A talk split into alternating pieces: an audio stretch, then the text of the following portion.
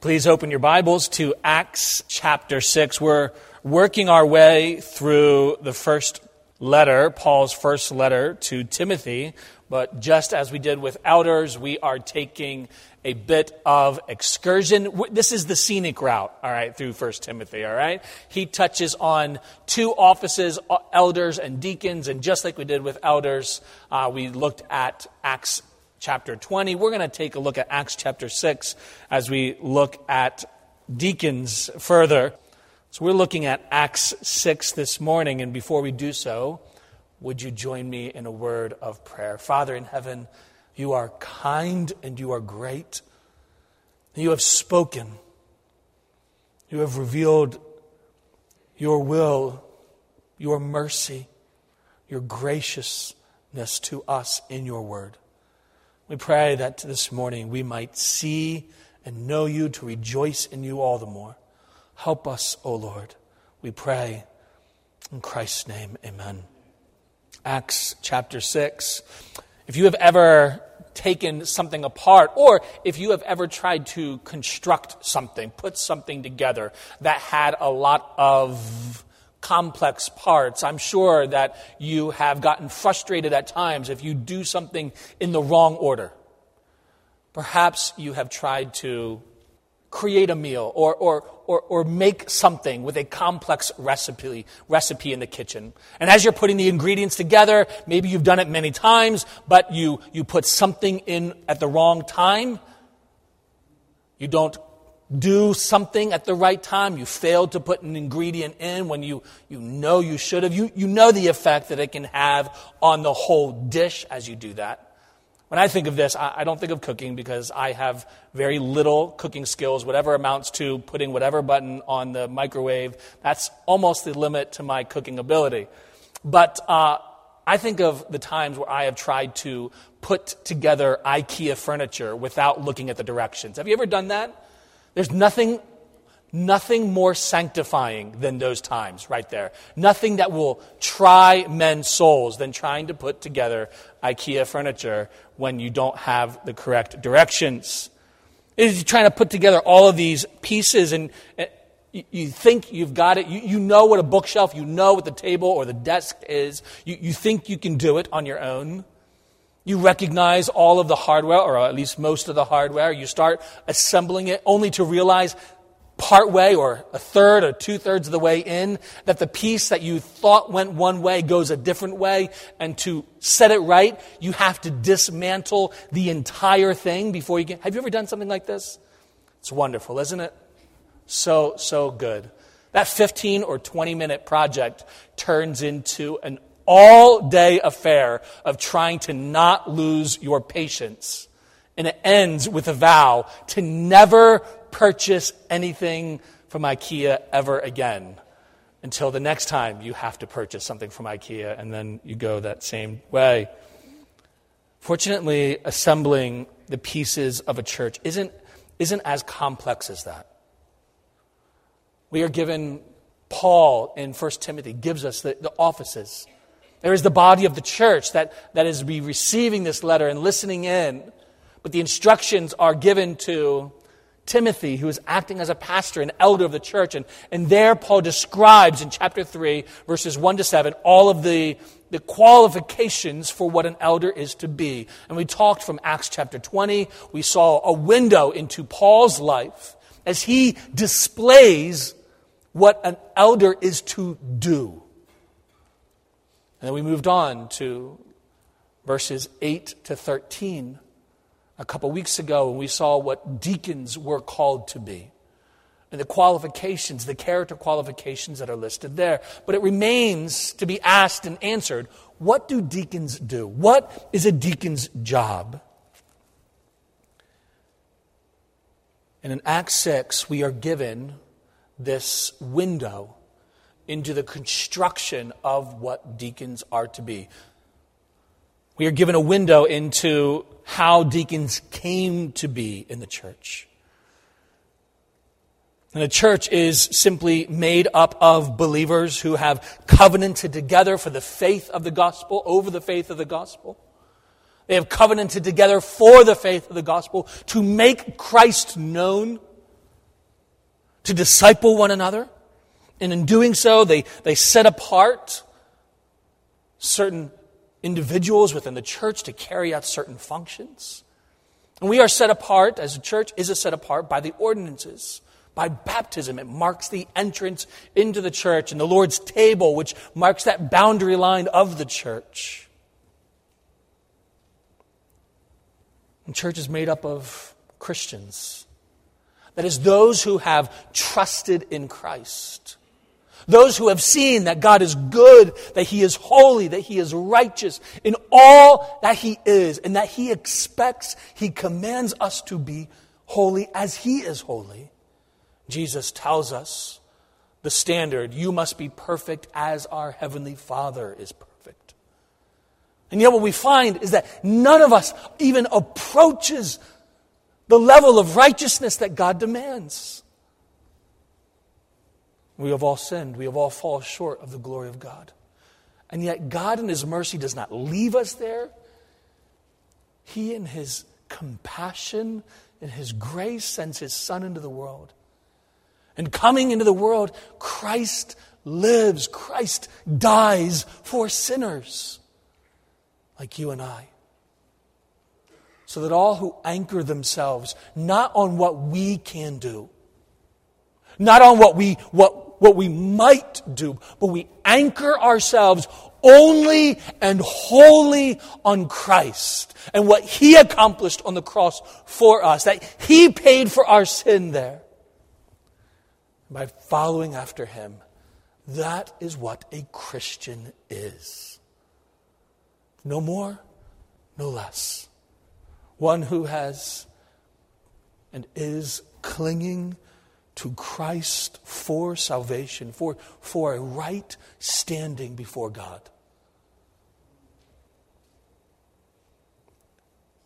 And Paul gives us these two offices in 1 Timothy and Acts 6 we want to look at the development, where deacons come from, what start, where, they, where they started, how they began to exist, and what purpose they serve. And that God's design in deacons and in elders is to serve the whole church. This is what I want us to, to think about this morning. We see this in 2 Corinthians 1.24. You don't have to turn there, but listen to this. Paul describes his own ministry when he is questioned by the, the church in Corinth. His, his, he writes to that church and he's trying to explain to them some of the, his decision making on behalf of the church. And he says, not that we, that's Paul and those with him, not that we lord it, that is their authority, we do not lord it over your faith but we work with you for your joy. That is to be the aim of those who serve in a church, whether pastors and elders or whether deacons. We serve for your joy. We work with you for your eternal happiness in God, to know Him and to enjoy Him forever. That, at the ground level, is what deacons and elders are to be at work in are to be designed by God for. So, how does this play itself out? Well, follow along as I read. Just look at verse 1. We see Acts, if you are new to the Bible, Acts records the history of the church, the origin, the beginnings of Christianity. We read in Acts chapter 6 Now, in those days, in this time, there is one church only one church. It begins in Jerusalem, one local church. There is, a, this is the only body of believers. Thousands of members we know by this point are here. Chapter 6 Now, in those days, when the number of the disciples was multiplying, that is, the number of believers, the number of Christians was multiplying, there arose a complaint against the Hebrews by the Hellenists because their widows were being neglected in the daily distribution. Then the 12, that is the 12 apostles, acting as pastors, elders of this first church. Then the 12, they summoned the multitude of the disciples and they said, It is not desirable, it is not good, it is not right that we should leave the Word of God to serve tables. Therefore, brethren, brothers and sisters in Christ, seek out from among you seven men of good reputation, full of the Holy Spirit and wisdom, whom we may appoint over this business. But we will give ourselves continually to prayer and to the ministry of the word. And the saying pleased the whole multitude. And they chose Stephen, a man full of faith and the Holy Spirit, and Philip, Prochorus, Nicanor, Timon, Parmenas, and Nicholas, a proselyte from Antioch. These they set before the apostles. And when they, that's the apostles, had prayed over them, they laid hands on them. And the word of God spread, and the number of the disciples multiplied greatly in Jerusalem. And a great many of the priests were obedient to the faith. What we find here early on in the first few verses is that there is a threat to this thriving, fruitful church. The church there in Jerusalem is growing. The number of Christians is growing. It is the only church in the world at this point. It is the only place where Christians exist. And it is numbering into the thousands. And yet, despite the fact that growth is, that the church is growing, there are threats that begin to manifest themselves in these early days. We see that the first threat is to the, to the witness of the church. We see that in verse 1. When the number of the disciples is multiplying, there arises a complaint against the Hebrews by the Hellenists because their widows were being neglected in the daily distribution. So here's the issue. You have uh, widows, particularly those of the uh, Hellenists. They believe them to be vulnerable. I'm sorry, they believed them to be uh, neglected in this daily distribution. The church at this point is caring, as churches are called to do, to care for those within the church, to financially, to help, to love, to provide for those in need. In the ancient world, widows were. It is hard to find a more difficult group of people in the ancient world that were more vulnerable than widows. By some estimates, one out of three women, some estimates measure up to 40% of women in the Roman Empire were widows. Imagine that. One out of every three, four out of every ten widows in a body of people would be widows. Even if those numbers are cut in half, the existence of that amount of widows would overwhelm any community. Because in the ancient world, there was no welfare system, and, and women were expected to uh, be provided for by their family members, by their spouses. And when spouses ceased to exist, especially when the family was not taking care of the, the, the, the mother, the one who had widowed, they were particularly poor, particularly vulnerable, particularly impoverished. And this is especially true in the Christian community. Because one of the things that begins to happen at this point is that as Christians begin to set themselves apart, their family members begin to distinguish them. That is, they begin to cut them off. If you're going to follow Christ, we will no longer support you. And so to handle the weight of all of these widows begins to fall on the church itself. This local church is now having to care and provide for all of these women. And so they begin to have this daily distribution. Daily distribution of food, of money to, to these who were in need. This is a, this is to be a mark of all of God's people. Christ tells us in John 13 35 that the distinguishing mark of a Christian is that we have love one to another. And in Galatians 6:10, we read, "So then, as Paul writes, so then, as we have opportunity, let us do good to everyone, but especially of the household of faith." And so, up till now, the church has been marked by this generous love, this pouring out of itself for one another. We read about some of that in Acts chapter 2 earlier when Emerson read for us. We read in verses 4 and 45 of Acts chapter 2 all who believed were together. They had all things in common, and they were selling their possessions and belongings and distributing the proceeds to all as any had need. Here within the body of Christ, anything that they had extra, they were selling off so that they could provide for one another. This is radical community. This is radical generosity. This is love, costly love. We see again two chapters later in Acts chapter 4, we read these words. Now, the full number of those who believed were of one heart and soul. And no one said that any of the things that belonged to him was his own. But they had everything in common. That is, these people, though they had their own personal property, they had given their own personal property. They viewed it, rather, as, as gifts of the Lord to be stewarded for the glory of God and for the good of his people. So they had all things in common. And with great power, the apostles were giving their testimony to the resurrection of the Lord Jesus, and great grace was upon them all. There was not a needy person among them.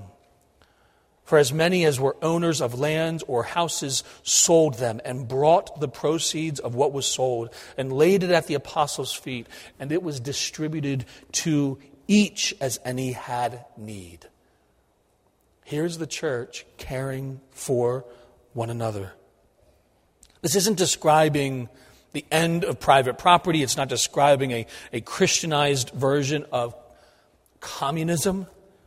What you have is people willingly sacrificing what belongs to them for the good of those around them. It's not mandated, it's not forced.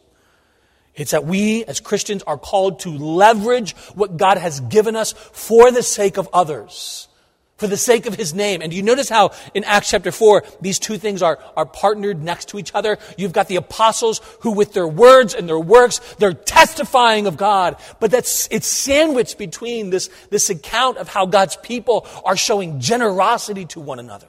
That the way God's people love one another, support one another, all of that, it, it adorns the gospel richly. Far too often we neglect this truth. We view selfishly that what we have is ours and unwilling to share it with others. So when we read about the issue that there is this material need in verse 1, that widows were being neglected in the daily distribution, we can't merely see it as some as a social problem. This is an issue that strikes at the very heart of Christ's call upon Christians to provide and to care for one another. This strikes at the very heart of what we preach and what we proclaim. It is a threat to the witness of the church. If the church ceases to care for those in its, in its own body, well, it will cease to have the power that it proclaims to, to declare. Not only is it a th- there's a threat to the witness of the church, there is a threat to the unity of the church. We're told in verse 1 about these two groups. A complaint arises against the Hebrews by the Hellenists. That is, there are these two groups of people within the church. Now, the church at this time is all Jewish people, they're all Jewish Christians. The gospel had yet to travel outside of Jerusalem, outside of Israel. But what we have here, there's two groups. The, the, first group, Hebrew Jews. That is, Jews that had been raised within Palestine, raised within Israel. They spoke Hebrew. They were culturally Jewish, culturally uh, Palestinian. They lived and adopted that culture. They read their Bible in Hebrew. They were culturally and linguistically distinct, and they were very proud of who they were and where they lived. And then you had Hellenists. That is, these were Jews who lived outside of, the, uh, of Israel. They had, to one degree or another, adopted the Greek culture as their own. Many of them spoke Greek. Many of them did not speak Aramaic, the language of Palestine at this time.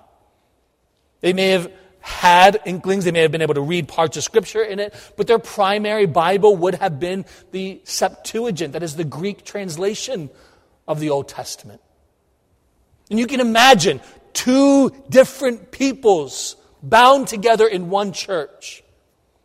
And so you have these, these Greek speaking Jews, these Hellenists, who are often in Israel, they were looked down upon as being almost second class. They are, they are wondering, they're beginning to feel as if they have been shunted to the side. Their widows are being treated less well than the Hebrews. And, and Luke, as he's recording this, he doesn't tell us whether this complaint is accurate or justified or not. He doesn't even bother. The issue isn't whether it is true, the issue is that it exists. And the church is beginning to be torn apart along these same lines that the world is divided on. And if the church splits, the witness to Christ is undermined. The, the central message of the gospel is that though sin separates us from God, by Christ we have peace with God. Well, how can we claim a gospel of peace if we are at war and at odds with one another? Do you see that? Uh, how does it showcase the glory and the goodness and the power of the gospel if the only people we are willing to associate with are the ones who act and think just like us? If the only ones who we are willing to worship with are the people who are of the same political persuasion of us of the people who have the same kind of culture of us, the people who have the same translation of the Bible as we do. If we justify divi- dividing ourselves along the same lines that exist in the world, then we show that the gospel is not a very powerful gospel. The gospel of peace is not very powerful at all. Here is a threat to the unity of the church. And finally, there is a threat to the health of the church. Verse 2 and 3. Then the twelve summoned the multitude of the disciples and said, It is not desirable that we should leave the word of God and serve tables. Therefore, brethren, seek out from among you seven men of good reputation, full of the Holy Spirit and wisdom, whom we may appoint over this business. All right, so the problem, the complaint comes to the apostles, all right? And before we get to their response, I want you to just imagine you're at that meeting with the 12 apostles. Right? Imagine you're there and you're trying to figure out what should we do? What should be our response? You can almost imagine what some of the responses might be. Perhaps a couple of the twelve, maybe James and John, nicknamed the sons of thunder. Maybe they say, you know what, guys? Don't worry about it. You guys keep doing what you're doing. We're going to handle it all. We'll take it on. We'll oversee the entire daily distribution ourselves. You can imagine maybe someone else wiser is like, no, that's way too much for you to bear. It's impossible for you to do it yourself. Perhaps someone more reasonable like Matthew. You know, he's he was the tax collector. He was used to handling everything. Maybe he suggests a schedule. He says maybe maybe six of us, maybe six of us do the first and third week of the month, and the other six handle the second and fourth week of the month. And then maybe some discussion over that, and one of them says, Which week is the month is it? And they start, I can't remember. And they, they put that aside. Maybe they all stew for a while before Peter puffs up his chest and tries to do it himself. Until James, the half brother of Jesus, reminds everyone ultimately what is at stake the health of the church. And so they, they propose this solution. They write, they, they, they tell the church in verse 3 Therefore, brothers, seek out from among you seven men of good reputation, full of the Holy Spirit and wisdom, whom we may appoint over this business. But we will give ourselves continually to prayer and to the ministry of the word. If the apostles, acting as the first church's elders, if they take on this responsibility themselves, they not only rob the people of God from serving one another in ways that God calls them to, they rob God's people of the very source of their spiritual health and vitality. They say, look, our primary job as, as leaders is to give ourselves to God's people, to serve them through prayer, through discipleship. If the apostles and the elders, if they, if elders and pastors of a church, if they if they busy themselves handling all the physical needs of the church, do you know what that means for the church? It means that, those things do not get handled, they do not get cared for. When will they have time to disciple others in the Word of God? When will they have time to give themselves to prayer and to study of God's Word? When will they have time to visit the sick? When will they have time to feed their own souls, much less feed the souls of others? When will they have time to care for the spiritual needs of the church? To pray with those who are in the hospital? To sit by the bedside of those who are grieving? To counsel that young man or that young couple, to sit with someone and to remind them that God is good, even when life seems unfair? When will they have time to sit with someone over a cup of coffee to show hospitality? How can elders and pastors be expected to shepherd the people of God well if they are caring for all of the physical needs of the church? 20 years ago, long before I became a pastor while I was still in college, never forget um, meeting Saturday afternoon uh, with a handful of people, and uh, one of the individuals meeting that afternoon was a, a pastor. There were a number of pastors there. This pastor was a pastor of a church about our size. And he came and he showed me his hands. He's like, When was the last time you've seen a pastor with hands like this? His hands looked like they had had black paint sprayed all over it. I was like, Well, I, I don't remember the last time I've seen pastor's hands. I don't know the last time I've seen somebody's hands looking like that. I was like, what, what, what, were you busy doing? He's like, well, this whole week I was resurfacing my parking, the parking lot of our church. I was handling that. I took care of that. I was able to do it. Not many pastors are willing to do that kind of work. Like, it's true. So I asked, I was like, well, what are you preaching on tomorrow? And his words to me were, I'm not sure. I'll figure that out tonight. It was right then and there I, I understood something.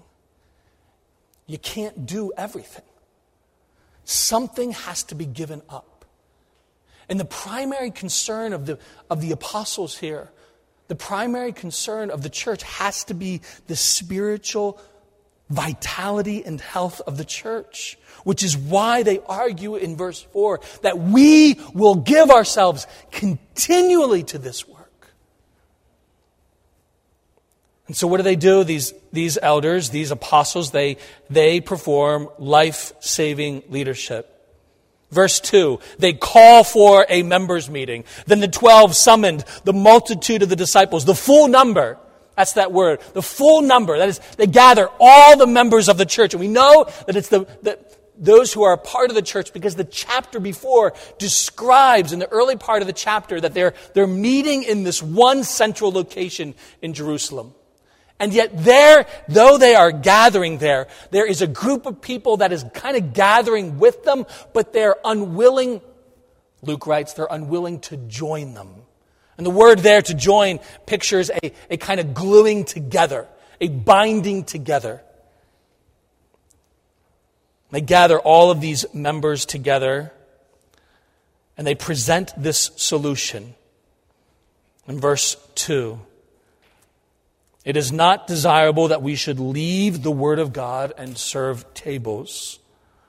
Therefore, brethren, seek out from among you. And here they recognize the authority of the church.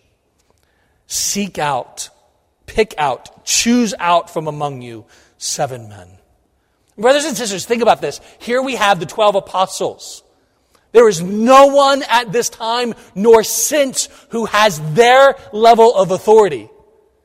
This is Peter. This is James. This is John. These men saw Christ transfigured.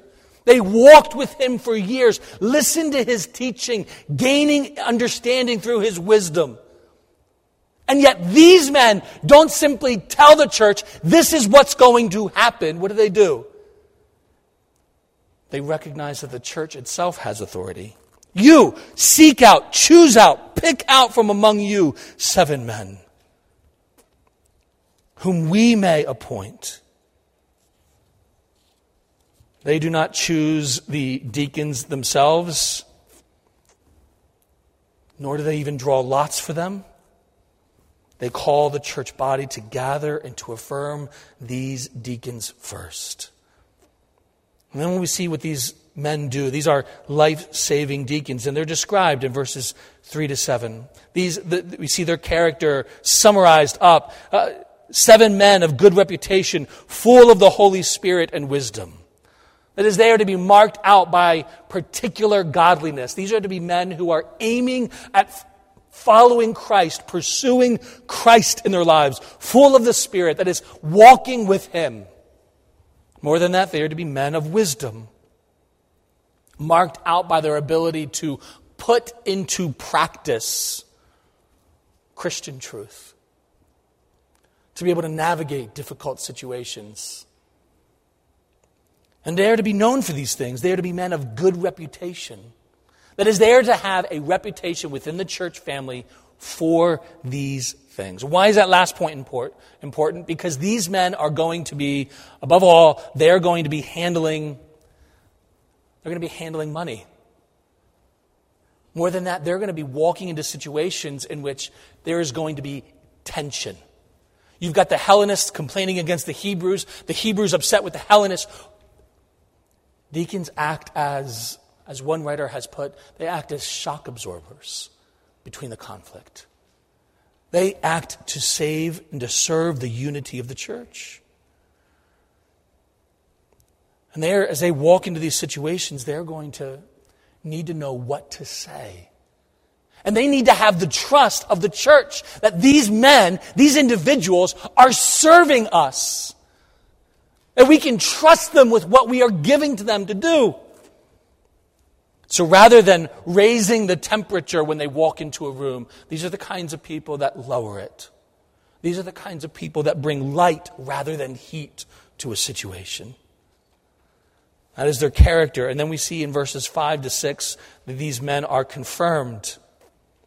And the saying pleased the whole multitude, the whole church body. And they choose, and we read those seven individuals, beginning with Stephen. And I want you to notice that all of those names, it may not be totally obvious to us, but all of these names are Greek names.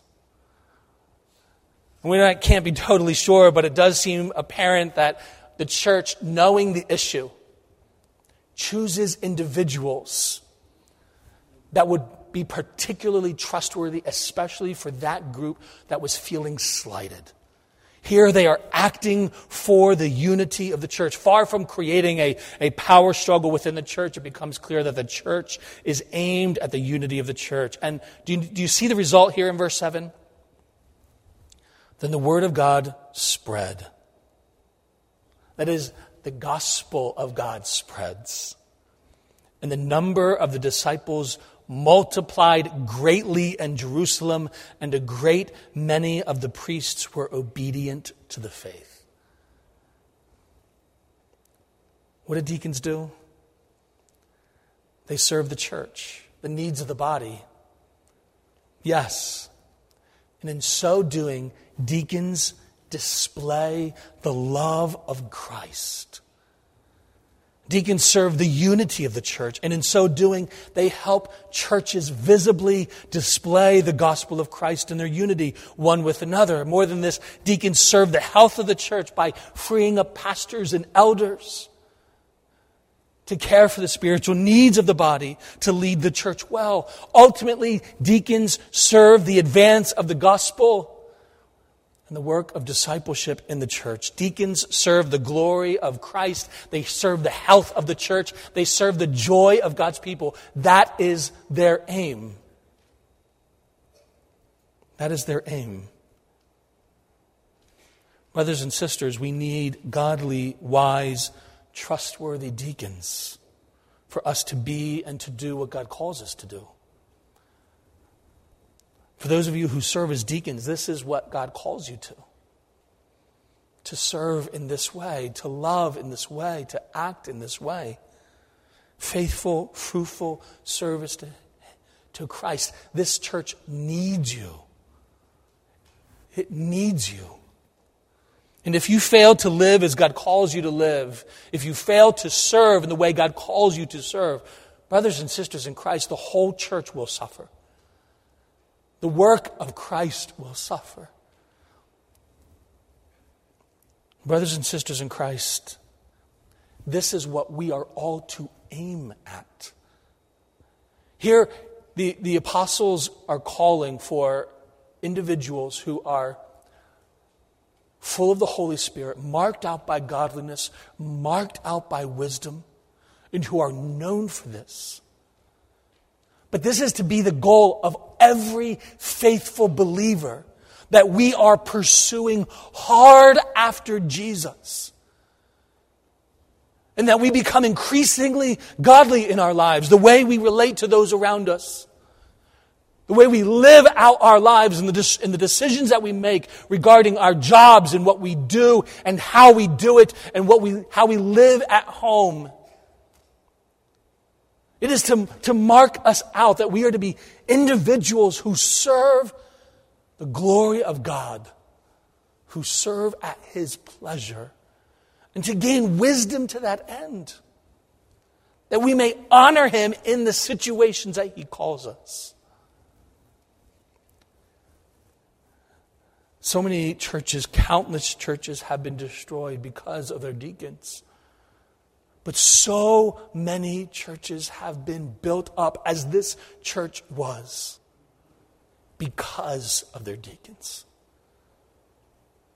If the deacons don't step up, if the church does not create them here, the gospel does not go on with nearly as much power and verve and vitality as it does. And the entire trajectory, the entire tenor of the book of Acts changes. Brothers and sisters in Christ, let us pursue God in this. We, be, we may be men and women full of the Holy Spirit and wisdom, which only the Lord can give. Let's pray. Father in heaven, how we need you how we need your grace. We are not what we ought to be. We are not what we want to be. Father, I pray that you will teach us to rest assured in what we are in Christ. to remember with joy that when we are with you in eternity, that we will be glorified. My Father, till then, I pray that you will work in us that we may pursue hard after the things of Jesus. And so, with our lips and our lives, that we may serve you, that we may serve those around us that your name may be magnified and your people may be built up. Oh God, be pleased to do this in us and through us and in spite of us. We pray all this in Christ's name. Amen.